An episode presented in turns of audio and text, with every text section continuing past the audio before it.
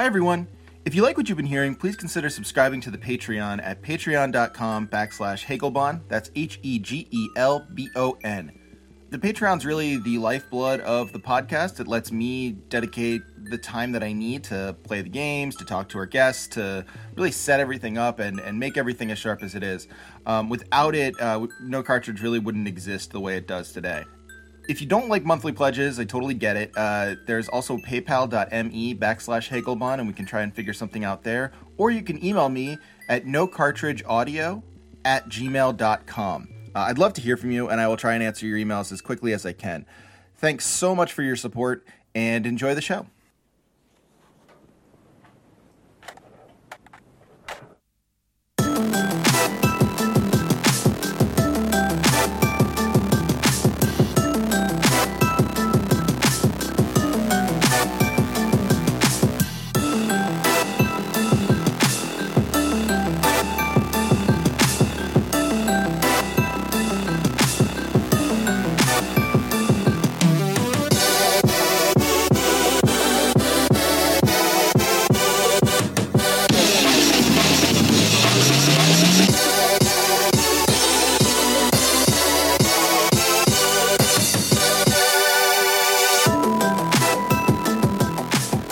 Welcome to No Cartridge Audio. My name is Trevor Strunk, Hegelbon on Twitter, and I'm happy to have with me uh, my. Uh, I guess we're pretty pretty new friends on, on Twitter. Pretty new. I guess mutuals. Mutuals on Twitter, yeah.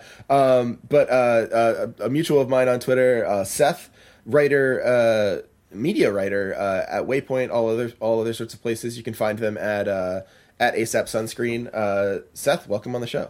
Hi, how you doing, Trevor? Doing well, doing well. Um, really happy to have you here, especially because you're you're kind of digging into. I think we're going to end up talking about a lot of stuff that I really like uh, in terms of like uh, media studies and uh, and especially especially cinema studies that I think I can't bring up a lot because I'm not super smart when it comes to them. So I require someone I'm, who I'm not the most smart. Well, but you have the degree, so I'll I'll give you that. That's true. Yeah, you're you're one up on me. Um, so give us an idea. Like, so you're here to talk to us sort of about. Um, I mean, for lack of a better uh, definition, sort of like artifice in video games. basically, uh, I basically whenever I like play games, especially like a lot of like older PS3 games, I think it's always interesting. Um, or I'm really kind of fascinated with that era because I find it interesting the way in which they kind of like made these games back then. Um, especially with it being like this this kind of HD gaming era where that was the standard, and they were like, oh, it's high definition. This is the we're finally going to be able to make games real. And so the Right. way they try to approach reality, I think, is is kind of an interesting thing because in the end, like I don't know, the way people make games uh, to be real, there's always like some kind of rules in place, some kind of structure there that they put in that gets in the way. Like uh, just I mean the the basic example maybe like Call of Duty Advanced Warfare where it's like press F to pay respects, press X Yeah, to pay respects or something like that. Where it's like I don't know, being kind of forced down these paths. Um, I always think that's kind of interesting. Uh, but I guess the the thing that I was talking to you about a little bit before we started was um, recently I got interested in playing Batman Arkham Origins. Um, those games are always kind of weird to me just because I don't really like comic books that much or superheroes, and, and I don't really get the character of Batman that well. What, But- I mean, what's not to get, man? He's a he's a billionaire fighting for justice. Just that that thing that we always see. Honestly, I feel like there could be like a Batman game or a new superhero um, in the form of Batman that's just like a startup owner, Oh yeah, no, a disruptor. it's. Actually, in these Batman games, he has a weapon called the Disruptor. I mean, he sort of the weapon of ideas. he is kind of like I mean, especially in the modern versions, Batman is kind of Bruce Wayne is kind of like uh, a, a, more a tech mogul insofar as like Lucius Fox effectively becomes his gadget guy, and uh, basically, And- he just has his little like Q and A lab. Yeah. or R and D, not Q and A. and it's all it's less about like it's less about sort of the uh, the detective like the Sherlock Holmes style detective work that he did in the earlier comics, and much more about like CSI stuff, especially even in the games Yeah. like where you have to like spray and like look for. uh, This happens a lot in Arkham uh, in um, uh, Arkham City, uh, but um, the uh, you know when you have to like use your bat detective scope to find out where like uh, whatever Deadshot was, or I can't remember exactly Yeah. who you're tracking. I think, I think it was Deadshot. Yeah. but yeah, so one thing I was actually going to bring up is that like I joke about Batman being like a startup owner, like a, a disruptor, or some kind of like tech wonderkin. But like honestly, a lot of the game is just about like accumulating data and then cross-referencing all these like data points Absolutely. um, to get people. Like I've been playing, so I finished Arkham Origins and I started playing Arkham Knight a little bit. And in Arkham Knight, you like find these bodies that have been like just crucified around the city that are all dead, and you have to like use these different like deep tissue scans to like find different things in their body, like a hip replacement or like a bullet wound or a wedding ring, and then you cross reference all these like databases of like who's married, um, who got a hip replacement, who got this thing, and I don't know how Batman has access to these. I don't know how he gets any of them, but he finds people's identities like through this kind of thing. Yes, it's, the bat computer, man. It's that it's that thing that was a joke initially and now is very very serious, and he just has access Oh to my all God. databases. honestly, I think a lot about in the Christopher Nolan movies. In The Dark Knight, Mm-hmm. he has like that that computer that can like reference every like smartphone in the city Oh, and yeah. uses sound waves to like create like sonic or like spatialized like projections of the city. Yeah, Slavoj Žižek makes much of that, uh, Mm-hmm. for better or for worse. But like, yeah, I mean that's yeah, that's Batman in a nutshell. Where like the the tech exists for him to be an all-seeing overlord, um, but he just uses it for good, I guess. It's weird though because um well, I mean, I guess the thing I don't get about Batman is that all of his stories kind of necessitate him as the only answer to any problem in the city. Yeah, because the cops are bad, but the criminals are still bad, and they're still criminals, even though the cops, like the bad cops, call them criminals. the best the best account I've heard of of Batman is that because I for a long time I was trying to figure out what cities. Uh, so if you don't read comics, this might I don't know if you know this or not, but in Marvel comics, generally the cities are real cities. Um, so Spider Man lives Okay. in New York. You grew up in Queens. Um, you know. Uh, most of the heroes live in New York, but people are in all, all sorts of places all around. Um, they have places in America or rarely in Europe where they live. Um, but in DC Comics, a lot of sometimes those real cities show up, but a lot of times it's Yeah. like these uh, stand-in cities. So uh, Central City or uh, Coast, uh, I think like Coast City is one of them. But the major ones are Coast City. Coast, yeah, of course. Like you know, they're all like a good name. They're all made up in the fifties It's and a city 60s at a coast. like Coast City. That's right. Correct. Uh, I think Green Lantern destroyed that one when he was evil, um, so you don't have to worry Okay. about that one anymore. But the, uh, I mean, obviously the two big ones are Metropolis and Gotham, and Yeah. so I always was wondering, like, what is Gotham Chicago? Is Gotham supposed to be New York? Is Metropolis Chicago? Is Metropolis New York? Like those seem to be the two options um, in, Yeah. in my mind. But I heard someone say like basically, um, I, I can't remember if it was just the theory or if this was like a creator, but they were saying like basically Metropolis and Gotham are both New York. It's just that like like New York under Superman is like a utopia, and New York with Batman it has to be like a hellhole, and it's just both sides Yeah. of like what we expect from cities. So that's how I understand Gotham. That like it's just basically a hyper conservative fantasy about how cities are. Yeah. In Arkham Origins, there was like kind of this perfect illustration for this weird like situation with Batman because I don't remember if it happens in the other games. I played like Asylum and City back when they came out a long time ago.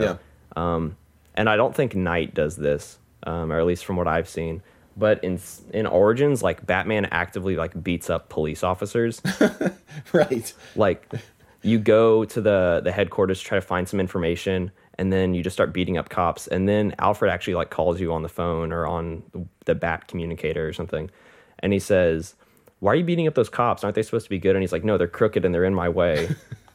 So he just starts like beating them up. But then later on when you're still in this police precinct like you hit some switch or something happens that opens up all these like prisoners cells Mm-hmm. and then you start beating them up too because they're bad. So Yeah. it's just everybody's bad except batman. He's the only good one. Yeah, Batman's the only person who has any moral moral high ground, except the victims, like people who are victims and Batman, and then everyone else is a bad person.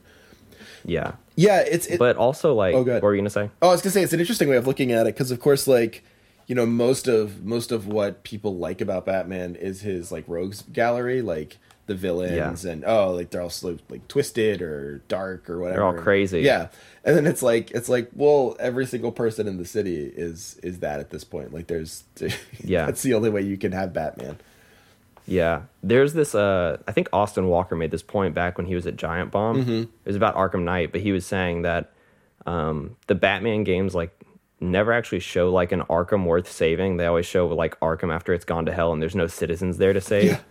and every game has like this narrative thing that makes it where there's no citizens. Arkham Asylum, obviously, you're on this island uh, where the asylum is, so you're not even in the city. Um, but then like Arkham City is where they just like have the prison city. Oh yeah, yeah. And then where like uh, yeah, what, what's his name walls it off or whatever. Um, yeah. Uh, Doctor Strange. Yes, Doctor Hugo Strange. Yeah, Hugo Strange. Hugo Strange. Yeah. Um, and then Arkham Origins is like it's Christmas Eve, so obviously no one's going to be out. Right. Like that's the reason. Which actually I thought that added to some like kind of cool moments that felt a little bit like Die Hard. That makes sense. Yeah, it's clever at least. Yeah. And then I think Arkham Knight is just like Scarecrow put out this toxin and everybody's like evacuated the city because it's going to blow up or it's going to be some hellhole. So most people have left.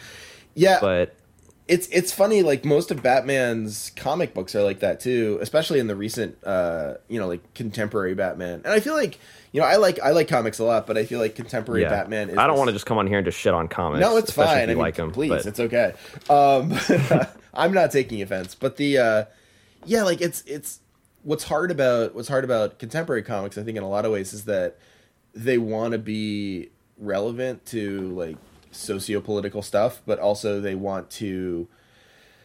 I don't know. They want to have the superheroes uh, still, Yeah. and I think like one of the things about having a superhero and have them like exist somehow compatibly with uh, with contemporary politics is you have to have some sort of disaster happening every time, at like Yep. every second. So like it, even in contemporary Batman comic books, like most of the events are oh there was a huge earthquake and everyone has to evacuate Gotham City, but like also lawlessness has broken out, or yeah. oh they're or like the people that haven't evacuated or the people that are, right. you know, even though the world's going to end, they're out there looting. Yeah, exactly. Watch out.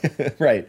So it's it's it it is. It's this it's this weird thing. Like even no matter how well done the stories are, and and many of them are, but like no matter how interesting or compelling they are, you get down to this core of like, okay, like why why are we all okay with Batman? Like at some point we decided that Batman would be okay with the law, and like it just Yeah. makes no sense. I don't know. Arkham Knight goes around a little bit with this, where you're like actively working with the police, Mm-hmm. and it's not just like this like whisper relationship between him and and Uh, Commissioner Gordon, Gordon, yeah. or Lieutenant Gordon, um, whichever phase he is in the game.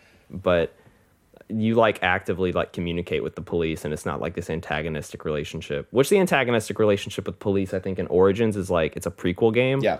So it's like very young Batman, so I can understand them having an antagonistic relationship with him, but Yeah. I don't know. It feels like it kind of goes all over the place. But Arkham Origins actually. So the reason I picked it up and started playing it was because I was in a game store like a couple months ago, and I saw that. Um, so I mean, Arkham Knight. It's on PS4. It's on Xbox One. It's on all the new consoles. Uh, but I saw they had all the last generation Batman games on like this repackage and this like remaster collection cool. um, called like Return to Arkham, and it had Arkham Asylum and Arkham City, but it didn't have Arkham Origins in it. Right. Which I thought was kind of interesting, but that's like the only one that's not made by Rocksteady. Right. It's the it's the Um, and one I- game that wasn't made by Rocksteady, and it got like totally panned as a result. yeah, people really didn't like it. So I was starting to like look into the history of the game. I ended up picking it up and playing it, um, as I said. But I was looking into the history of the game, and I think WB made a studio just to make this game called WB Montreal, and it's still in business. The website still has job postings. Um, they've only made I think three games. They made so they made this wasn't their first game though. They made the Batman Arkham City Wii U por- port Oh. called like Armored Edition or something. That was like their first game Okay. and then they made Arkham Origins. So essentially, they were just started to give Rocksteady enough time to make Arkham Knight and learn like the new system architectures. Yeah. Right.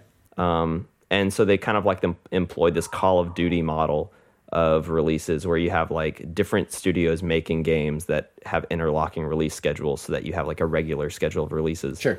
Um, but then it just kind of was like discarded, and now it's not even like in the remaster collection. So if you're someone who's just getting into the franchise, the only things you have available to you if you have like the newest console is just the Rocksteady ones. Right.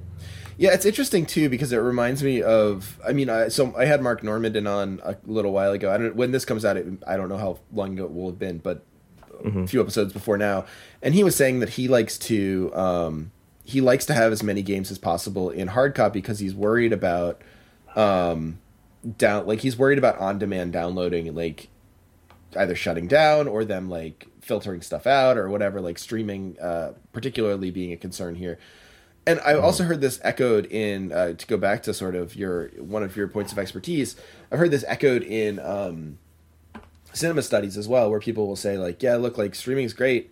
Um, you get a lot of movies available to you, but the point is, you don't want to have Netflix and Hulu and Amazon decide which movies are important and which movies aren't. Right? Like you want to Yeah. be able to like the the reason the Criterion collection's important is because like that's a bunch of movies that are important that you can then just like Yeah. get on DVD if you can't get um and obviously it needs to be more than that too but it's just like it's exactly that problem where like they decided origins oh that was like it was panned or it wasn't good enough so like let's just forget it existed Yeah, and the Criterion Collection.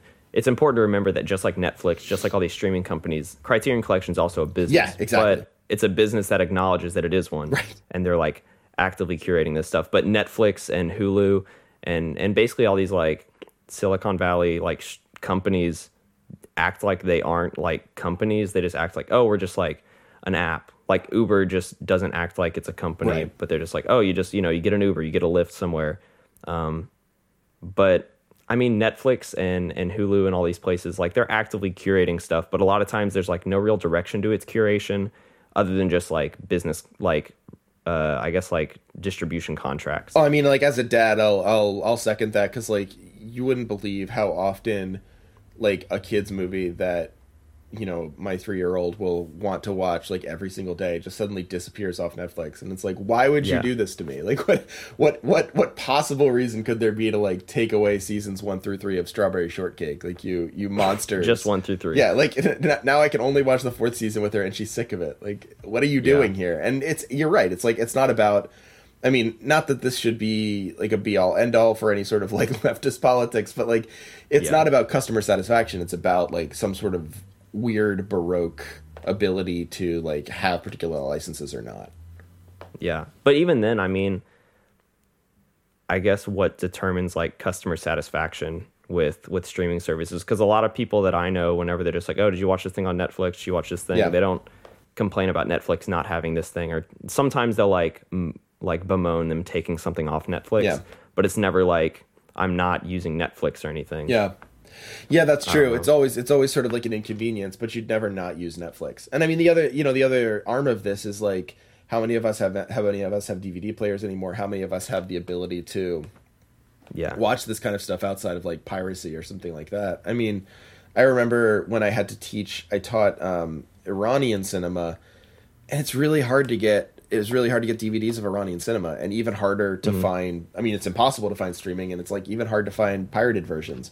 Um, like when when you're at like your wits end, it's even hard to find that. So like, fortunately, we were able to find them through like these like import circles, but like Yeah. they're super like they're they're not like um it's like the apple like it's not it's not a it's not a super rare film or anything like that it wasn't Yeah. going super deep but that's super hard to find in the us and it's like okay that revealed to me like okay lines of distribution can indicate can like impact how i can appreciate art which is troubling Yeah. Which also, I mean, that also, especially with Iranian cinema, that intersects with like, I guess, like state regulation of art. Yeah. Because you have someone like Abbas Kiarostami, who's this director Yeah. who always makes things about. I mean, like his film Taste of Cherry had to get snuck into the the Cannes Film Festival. i thought about teaching that Just one yeah it's super interesting Yeah. It's a great movie. I ended up writing a paper on it one time, but like that movie like deals about like suicide, but it doesn't like condone suicide Mm-hmm. or anything like that, but the government over there said this can't be our country's entry or a representative of our country Right. in the Cannes Film Festival.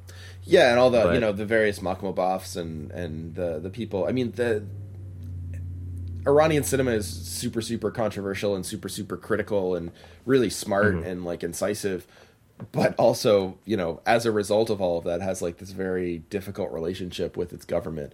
Um, Yeah. But I guess like it's weird then to think like, oh well, it's a good thing we live in a government where that's not happening.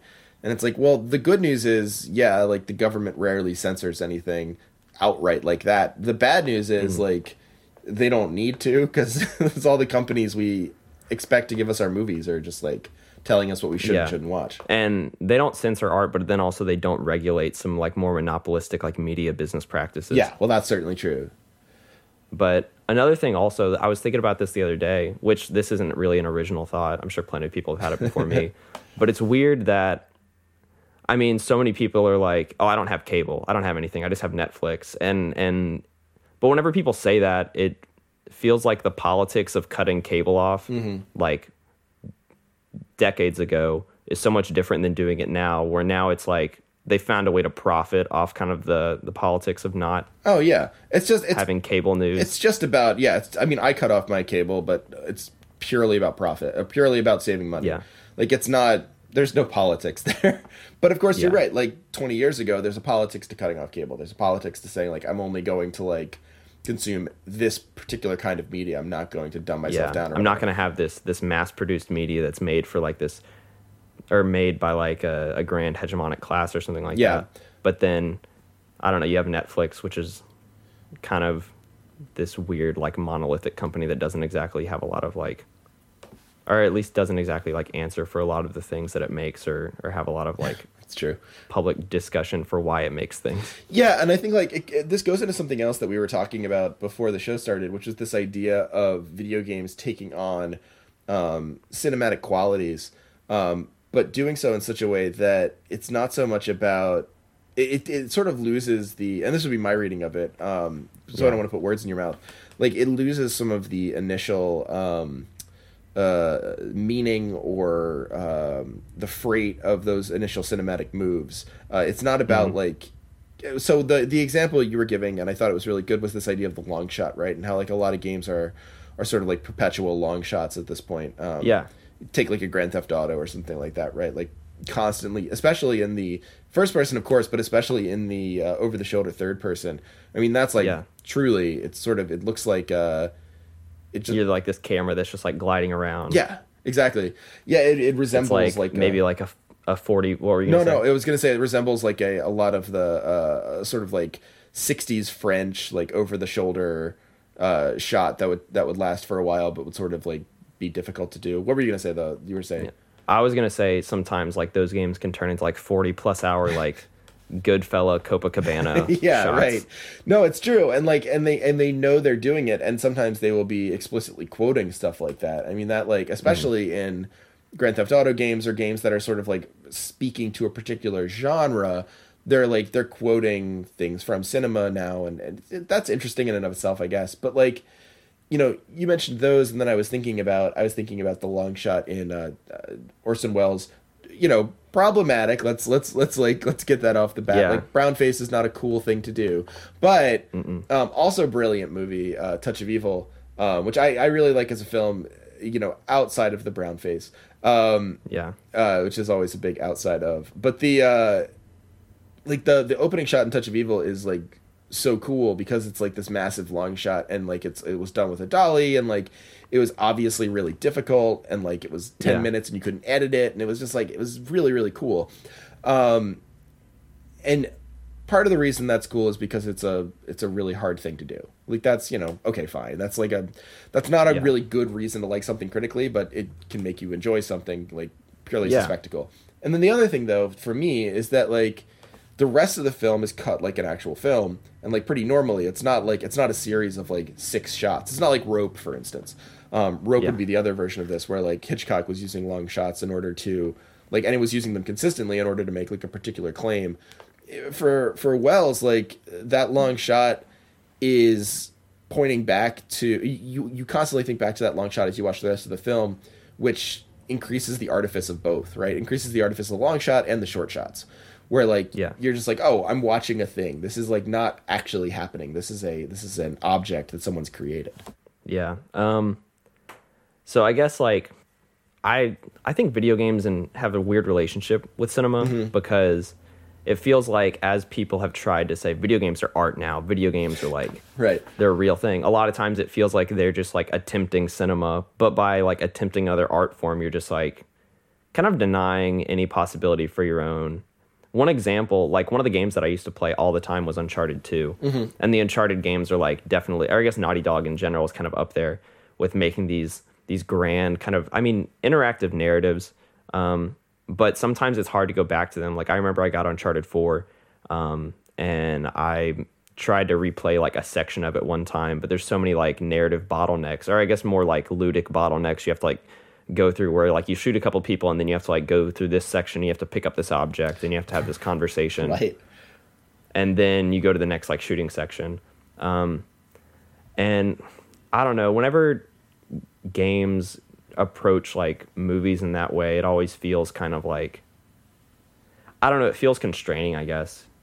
Um, well, it's sort of like it's sort of like they missed the point of, of film too, because like of course you can have a formulaic film, you could have like an Indiana Jones or something like that, where like Yeah. okay, there's going to be some talking, and there's going to be some shooting, and there's going to be some adventure, and then there's going to be some jokes, and fine, but like none of that is a requirement to move forward. It's it's not as if like you you get sat down by the director and they're like, okay, you've gone through the violent part, now you need to do the funny part, and then after the Yeah. funny part, you have to do the adventure part. Like it's it's it's not I guess like what I'd say is that hand holding quality of, of video games. Not that not in the way that like people get mad and like the get good uh school of thinking, but like hand holding in that like they they draw you through the plot slowly. They're like, okay, Yeah. now here's the next thing. Like be sure to do this. Here comes the rest of the story. It just it's not it's it's like cinema, but it it kind of misses what makes cinema fun. Yeah. Which also like if you think about I guess like movies as objects, like it's a thing that you and I'm not trying to diminish like the way we interact with movies or anything, but with a movie you press play and then you sit and it it's a it's a machine. It operates itself Yeah. and it just kind of goes from there. And of course you watch it and I'm not saying that you don't interact with it in your own ways, but with games there's mm, like you enact things. And of course, like some games, you'll just like do one thing and it sets off a whole chain of events. Right. but games are these things that you uh, you have to like do things to interact with other things and then cause other things to happen. Um, Yeah. and I feel like trying to mask that within more of like a cinematic language is something that I feel like misses the point of both. Yeah, it's it's it's really interesting because of course like the you know the the classic problem for people with with tragedy or like with and I've brought this up in the podcast probably 30 times but it's like such a good example of and it's a it's a really good example with video games too is that like you know someone in in the 19th century during a maybe it's apocryphal I don't know. Like that's what just what I say about every interesting story now cuz it probably is. Like it's probably not Yeah. real. Um but it doesn't make it any less of a good story. Um but like in the 19th century, uh, there was an American production of Othello where uh, during the strangling of Desdemona at the end of the play, I don't know if you've read Othello, but uh, Desdemona, I have not. Desdemona dies at the end of the play. Othello, Othello's wife Spoilers. Desdemona. Yes, spoilers for Othello. Um, Othello strangles his own wife Desdemona because he he assumes that she's cheating on him uh, because of um, basically his one of his advisors lying to him, and that's the tragedy of the play, right? Like he he kills his wife, and his wife was nothing but like loving to him, and so it's it's a sad play. Um, Yeah.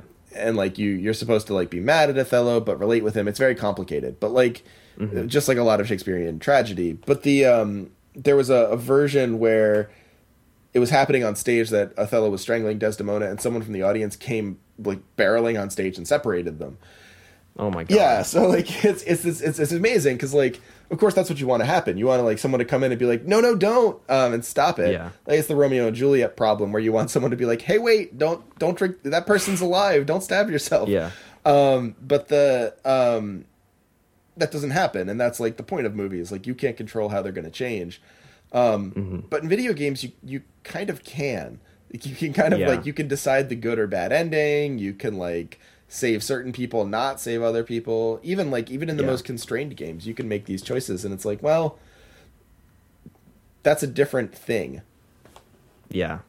There's this great uh, article that was in like Gamasutra this year. Let me find the, the author's name really quick. Okay. Uh, but it's basically on like interactivity in general. Uh, it's okay. It's by Taekwon Kim. It's called Rethinking Interactivity, Okay. and it's by a Calvinist game designer who basically outlines like games as these like structures where it even though like you're given like choices within it, these choices are things that are determined, and so very calvinist I in mean, its, it's- own way yeah I, I get that yeah basically. sure He kind of like outlines it as like nothing truly being interactive just because even though things may be expressive, you may have more avenues of expression like a Mario game than you would in like a Twine game. Mm-hmm. Both of them are still things where every outcome is in the code. yeah Uh, I mean, you have like a systemic game like maybe uh, Breath of the Wild is a game that has all these like different kind of like physics and weather and and damage systems going on within it. But even though like the specific outcomes of these things may not have been outlined by the designers, are still like things that are available to be reached within the code. yeah So maybe What were you gonna say? No, I was gonna say that's like it's totally fair. Like I, there's a one of the pieces I've written recently for um, nonsite.org is about um, like the the relationship of the player to the game. Like I, I talked a little bit about interactivity, and one of the things I really like about I wrote about Gone Home in that in that article, and one of the things like the thing I like best about Gone Home, where I actually think it sort of like gets close to being art, is where like um, I don't know if you played Gone Home. It's just it's Yeah. Okay, so at the end of Gone Home, um, you know, very impactful story, um, fun narrative, uh, interesting. But if you if you restart the game, like if you just say like keep playing, um, you just get to be in the house and like none, Oh, wow. none of the plot happens. You just get to throw stuff around and like make big piles of stuff or do whatever you want, basically. Yeah. Um, and I said like that's cool because it's basically like the game gives you well, it does two things. Um, the one thing that I wrote about is it gives you this house in like the the boom time of late capitalism that you can just mess around with the commodities and like realize that they're just things and they don't have any connection to anything unless they Yeah. have the person. And like you could never have that except in like the most grandiose installation, right? Um, Yeah. But the thing it sort of does that that you mentioned and like makes me think about what you were just saying is that you know it it gets you the code like it gets it, you get to experience the code you get to play around with like okay here are the capacities of the game here's what i've created Yeah. like here have fun and it's like that's that's something that a lot of games don't do because of course they wouldn't do but that's probably the closest Yeah. you would get to interactivity And that's interesting. I didn't know you could just like run around the house at the end of Gone Home. but fun. in a way, I feel like that's also like a form of like the story itself because in the st- in the narrative context, you're the sister who's coming back home after this long trip. Yeah. And then, of course, like I'm not going to spoil what happens at the end of Gone Home. yeah it's worth but- playing still i mean i wouldn't spoil it either yeah definitely if you haven't played gone home uh, go ahead and do it it's like it's well past the time it was so controversial because of all Yeah. the people getting mad about walking simulators so you can Yeah. just play it and enjoy it as it's as it's meant to be i don't think it was Mm-hmm. even provoking that it's just an interesting game No, I think it was just like outlets were covering it, and people were like, "Why are you guys talking about this game?" yeah right exactly and not Call of Duty or something. But um, I mean, the game's really amazing. You walk around the house, you kind of make some discoveries about ongoings in your family. But then, I mean, at the end of it, the player you can quit the game, and then you go like, "Wow, that was a really great experience." Mm-hmm. But the the character in the game like still lives in that house, so you're still just kind of walking around, right good point messing around with the stuff. I think that's actually like a pretty good like form of extended narrative. It's true. Yeah, it, it really like it's my it's my favorite part of the game, and it, it always feels like it always feels very ticky tack to say so because it's like Yeah. I've I've like I've said like my favorite It's part of the game is the part of the game that you're not even supposed to play, but like Oh yeah, it is super smart. Like it's just a great last last thought. yeah, Um, and like it makes me think about other forms of interactivity that get lost because of course like you say we think about uh, um, we think about all these uh, just like the Gamasutra article as well like we think about all these versions of interactivity that really are kind of like imprecise or not quite interactive in the way we want them to be um, yeah. and like I think about stuff like um, uh, L.A. Noire and the the facial recognition in L.A. Noire, which was like s- hard for me. It was hard for me to figure out if people were lying based on their faces in that game. Yeah. Um, but also like that's kind of cool because you get to like you get to play this game where it's like okay, um, it's really hard to tell if people are lying based on their faces in real life. Here's a chance for you to try to do it in the game. We're not going to make it very easy for you. Um, Yeah. And whether or not that's a tech thing or not, like it, it was kind of true to life. I was like, man, this interrogation's hard because I don't want to say this person is lying just because I think they're lying. Yeah, that was the thing. Whenever I, I didn't play that game that much. Honestly, I only played the game one time when I like I think got food poisoning Uh-huh. from like this Oh, like no. sushi bar. It was like a uh, sushi buffet basically, which that's just a red flag in general. Yeah, but I can understand why you'd why you'd go. I mean, I would probably make. yeah, I mean, I was in I was in college and I was like, all this for this much, let's go. Uh, but then What like I was kind of bedridden for the next two days. What? Yeah, I said, what could the downside be? Exactly, none. I you know you think you're invincible. It's great. Yeah. Um, but so I was kind of bedridden for the next two days, and I was like, well, I guess I could play LA Noire because I just like had it. Someone gave it to me a long time ago, and I didn't play it. But with that game, it was always hard for me with those decisions of like, is this person lying? Should I call them out or not? Because I would always like my instinct would be like, well, I could just say they're lying, and if they're not lying, then Right. you know, then what's the worst? But if they are lying, I got them. Yeah, right. But then I mean, the game like makes it where the person just like doesn't even want to talk to you, or they just like don't want to give you any more information, or or even like possibly something that could lead to something else. Yeah, there are consequences for it, and like that, I think like part of what I really like about that, and also, I mean, like this happens in um, Night in the Woods too, where I don't know if you played Night in the Woods yet. Um, I haven't you, yet. You should. You I've heard amazing things. It's, it's really good. Um, but there's a, a scene early on where you well, there's a couple of instances where you do this, but there's a basically like a, a Guitar Hero esque style mini game where Nice. you play bass as the main character, but you don't get any introduction to the idea or the mechanic. It just throws you into it, um, and it's really hard. And usually everyone just messes up. Um, Mm-hmm. And when I talked to Scott about it, he was like, "Oh yeah," he's like, "The whole point of that is like May probably would be bad at bass, so like you get to be bad at bass too. Like you don't just get to Yeah. be good at it." I think like interactivity that frustrates you is maybe the closest we have to like true interactivity in games, where like exactly. Yeah. yeah, I don't know. One thing I always struggle with is whenever games like you have these big kind of the I guess like the third person open world action wave that's been happening for a little bit. Um, those games, it always feels like, especially as you approach like a more and more like photorealistic visual fidelity, it seems like they're just trying to render themselves invisible and and just give you all these different forms of like interactivity. But most of the time, they just render like either our world or something that's kind of like our world into just like this place that's like a an avenue for violence. yeah, yeah. No, exactly. Um, I think like A lot of the time. yeah, it's it's sort of like when you hear people talk about how Fallout Four, I forget if it's three or four. I think it's four.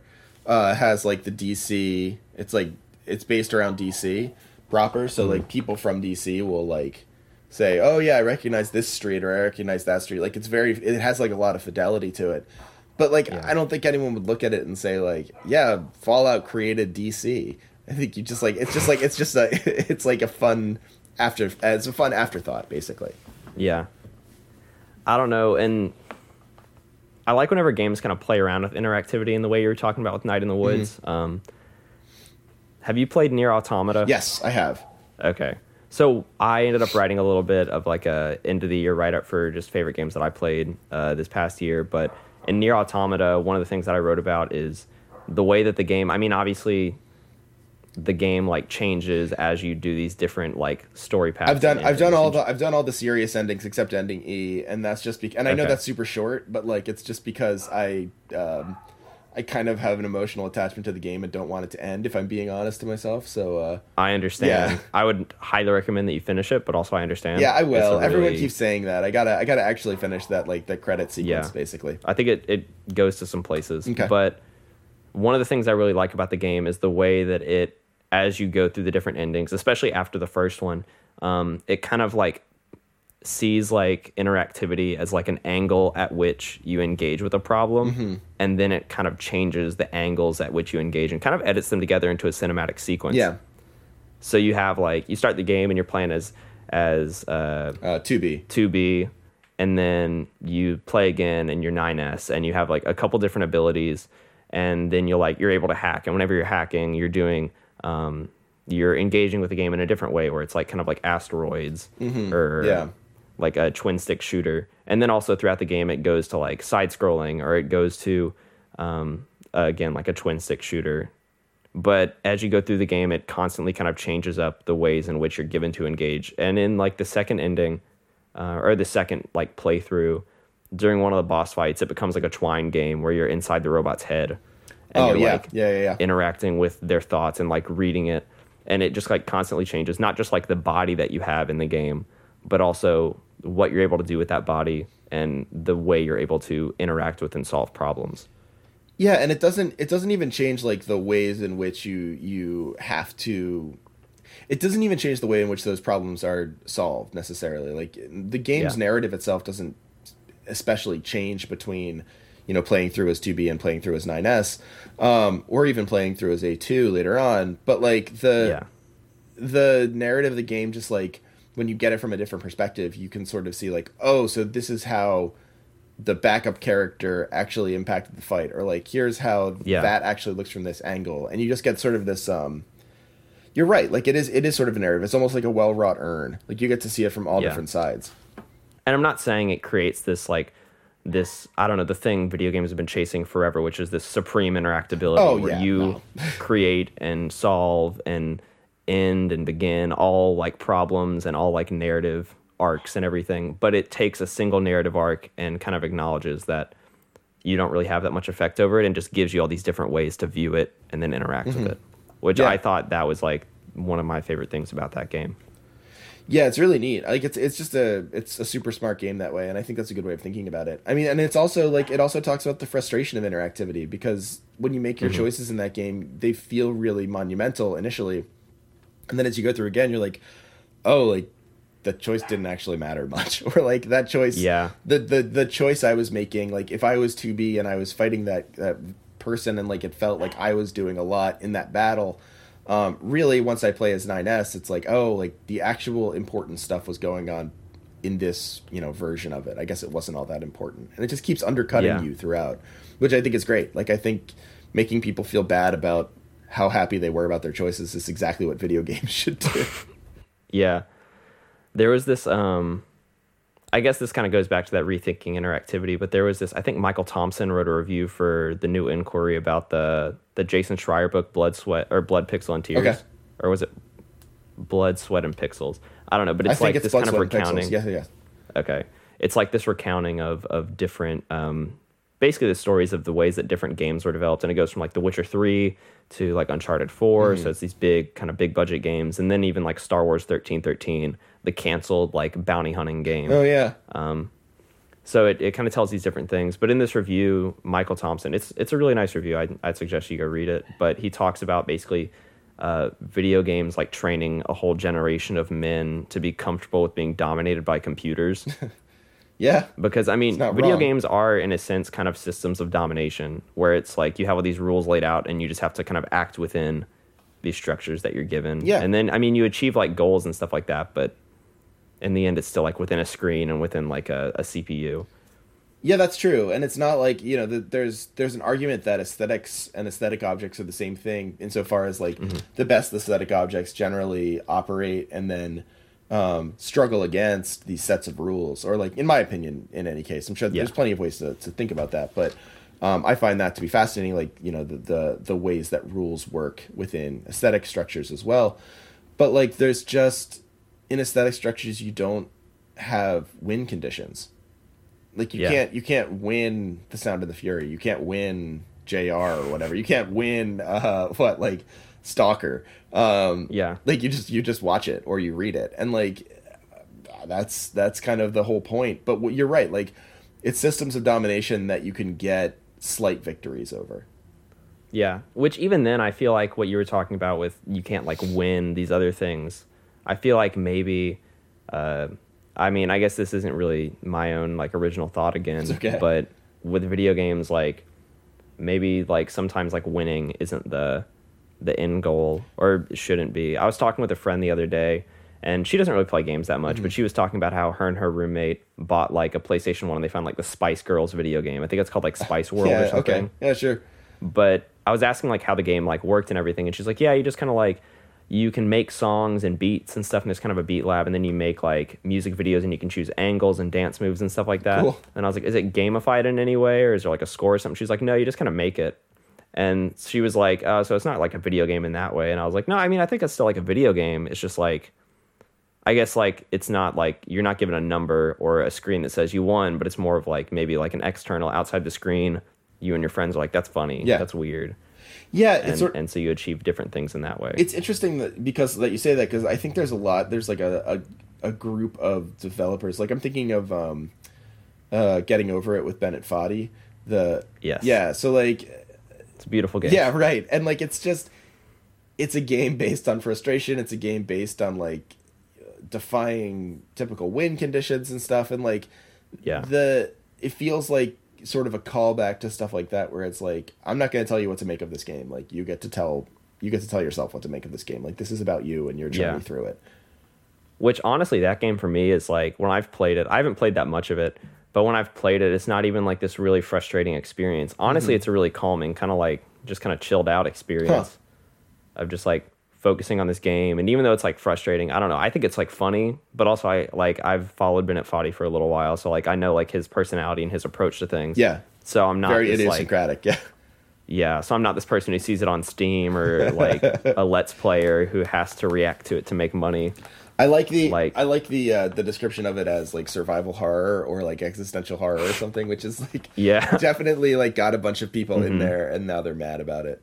That's really funny. Yeah, I, I always I always laugh at that uh, that that tag on um on Steam. Um, but yeah, no, I think I think you're right. Like I think these games, like I'm thinking like Spice World's a good a good version, but even something like um oh like Mario Paint, like on the old SNES, um, where like Yeah. you could actually just like the whole or Mario Music, where the whole point was just like here's a bunch of tools, like see what you can do with them. I mean, there's Yeah. something there's something very interesting about that that games that have become about getting achievements and about finishing like main story, sub story, hundred percenting. Like there's something that is missing in those that is actually there in those other games, and like those other games, those games without win conditions are, I think, in a lot of ways, like much more difficult texts. There's one game uh, that comes to mind. It's like this game that's on itch, uh, but it's called Catacombs of Solaris. Okay. I'd highly recommend this game to like anybody. But basically, the whole game is just it's like a really simple like just like walls and floor and all the textures on all the walls and floor are just like rainbow pixel assortments. Okay. And so you walk around. It's like first person. You walk around, and whenever you stop walking, whatever your view is, whenever you start walking again, that view gets like remapped onto a hallway so that the flat image Oh no! that you see, or at least like whatever you see, then gets remapped onto a hallway. So you start walking, and then like if you're looking at a flat wall, that gets spatialized to cover like a whole like hallway. Oh wow! So then you start walking, and the optical illusion starts moving. Oh, that sounds But I think trippy. it's by Ian MacLarty It's free. It's on itch. I could send you a link after this. yeah, definitely. I don't know. There's no like win condition. It just says like the goal of the game is to find your favorite room or something like that. Wow, that's pretty cool. But- I like that. I don't know. It's a really cool thing. But I don't know. One other thought I forgot to say about Batman earlier Yeah. is that so Let's bring it right tell back around. Yeah. Tell me if this is wrong, but for some reason, and this may just be like me like starting to play more video games back then, but it feels like the Batman games like so I mean, most of the game you're spending in like this detective vision. Yeah, yeah. There's no Um, reason which not to be in just, detective like- vision.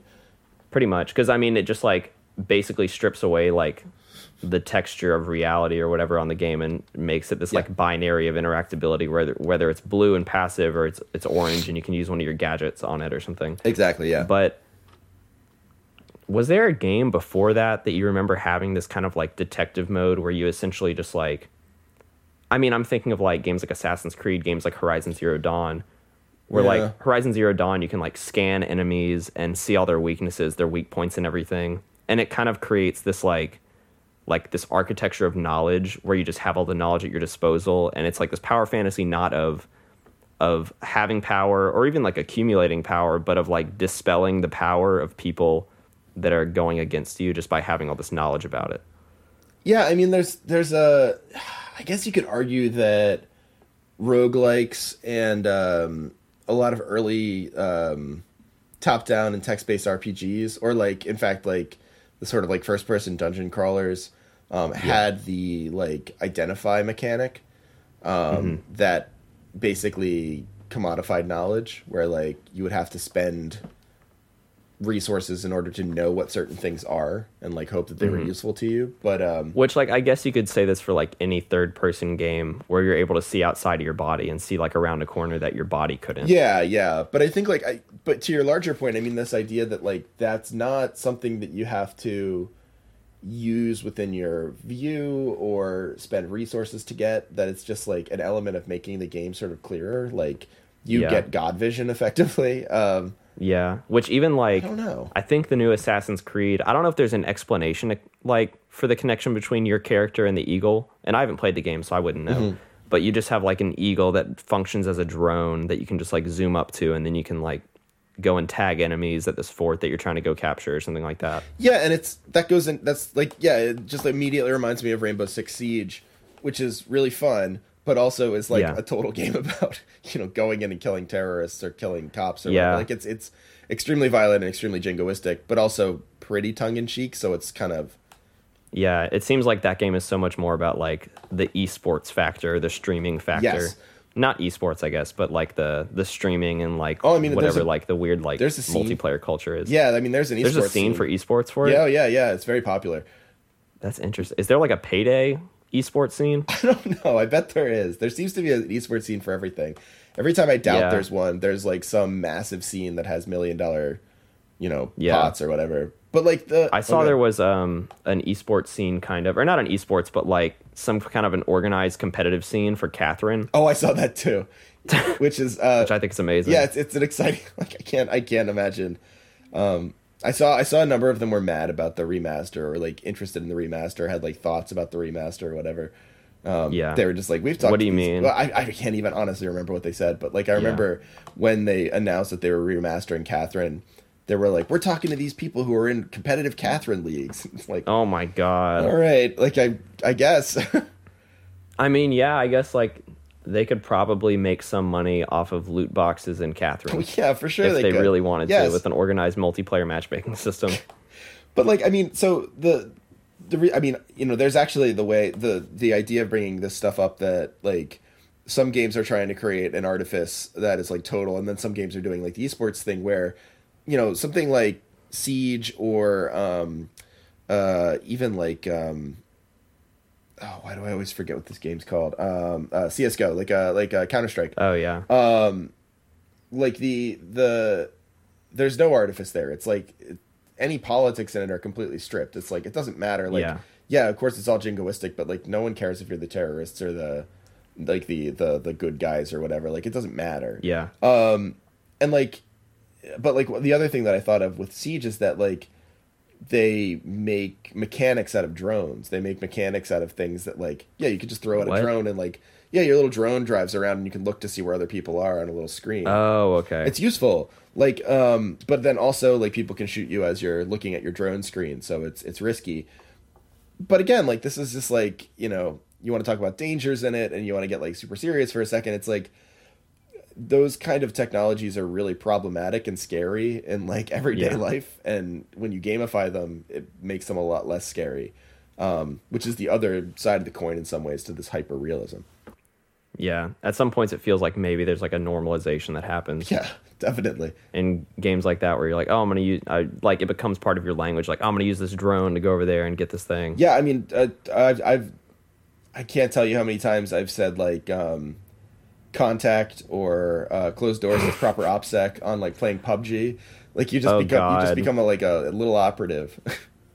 like that uh i remember like was it like it may have been like two e3s ago or something like that when they were showing off like wildlands the new tom clancy oh yeah, I ghost that, recon yeah. game that's just like uh like i don't know like us imperialism and war on drugs Yeah, the right. game but like during the demos they would always have like the, yeah i mean pretty much any like military game has like the people in the demo that are like all right uh i got a tango at 7.30 Yeah, exactly. Yeah, contact. and they bring out like the fake military gamer speak it, but it's so easy to get into. Like when you're playing multiplayer, Yeah. it's just like, all right, um, I got uh, shots fired northeast, uh, silenced, uh, suppressed fire, uh, contact, Yeah. contact at. it's looking like from my position at two thirty uh, northwest. it's like, Yeah. what am I doing? Like, but you just fall right into it.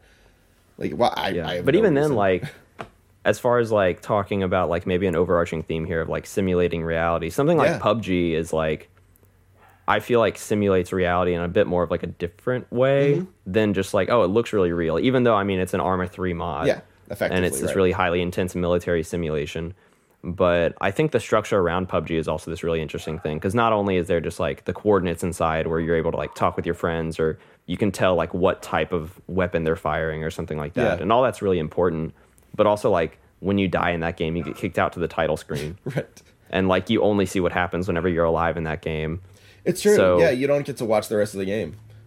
Yeah, which I think I don't know that I feel like acknowledges the weird like disconnection between like highly connected, intensively connected multiplayer games, uh, where you're supposed to have this like transcendent connection Hmm. Or something like that. That people always like, or at least like that's like the PR speak. Yeah. But then like a game like PUBG comes along and and it's more about it. Like it feels like it doesn't want you to play. No, not really. I mean, it doesn't seem to much care. Yeah. it's just like you could play if you want, but if you die, you get hit with like two shots and then you're out and you have to start again over and over. Yeah, it just it relies on itself being like too good not to play. Mm-hmm. It doesn't give you anything really. Which I mean, to its credit, it like for the next five years, we're gonna have battle royale modes in like every video oh, game Oh yeah, ever. absolutely. Yeah, and I mean, there's going to be more Fortnites, more games that are just like battle royale. Yeah. but I mean, maybe that's a good thing. Like to to sort of like close off my thoughts on this. Like I think like you know we've been talking about the ways in which these games have been.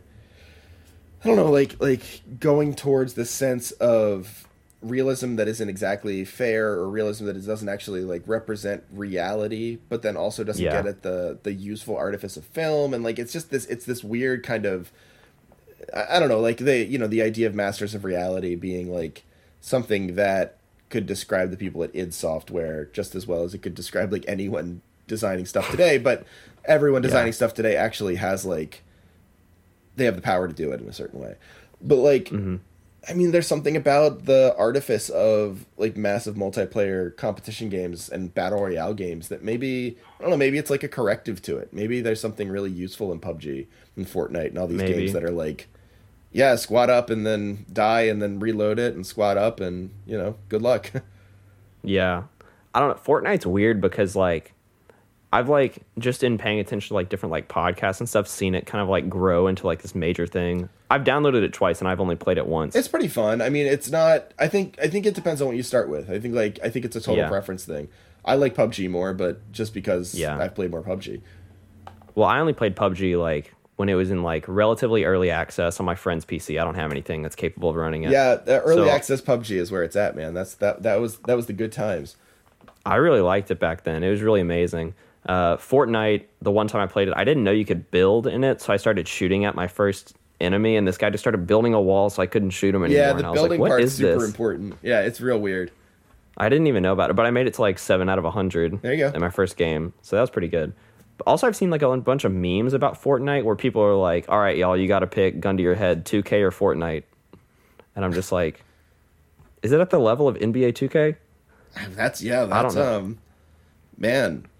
I well, and here it is. Like we're probably. I mean, you're only 22, so I feel worse for you. Yeah. But we're probably out of touch at this point.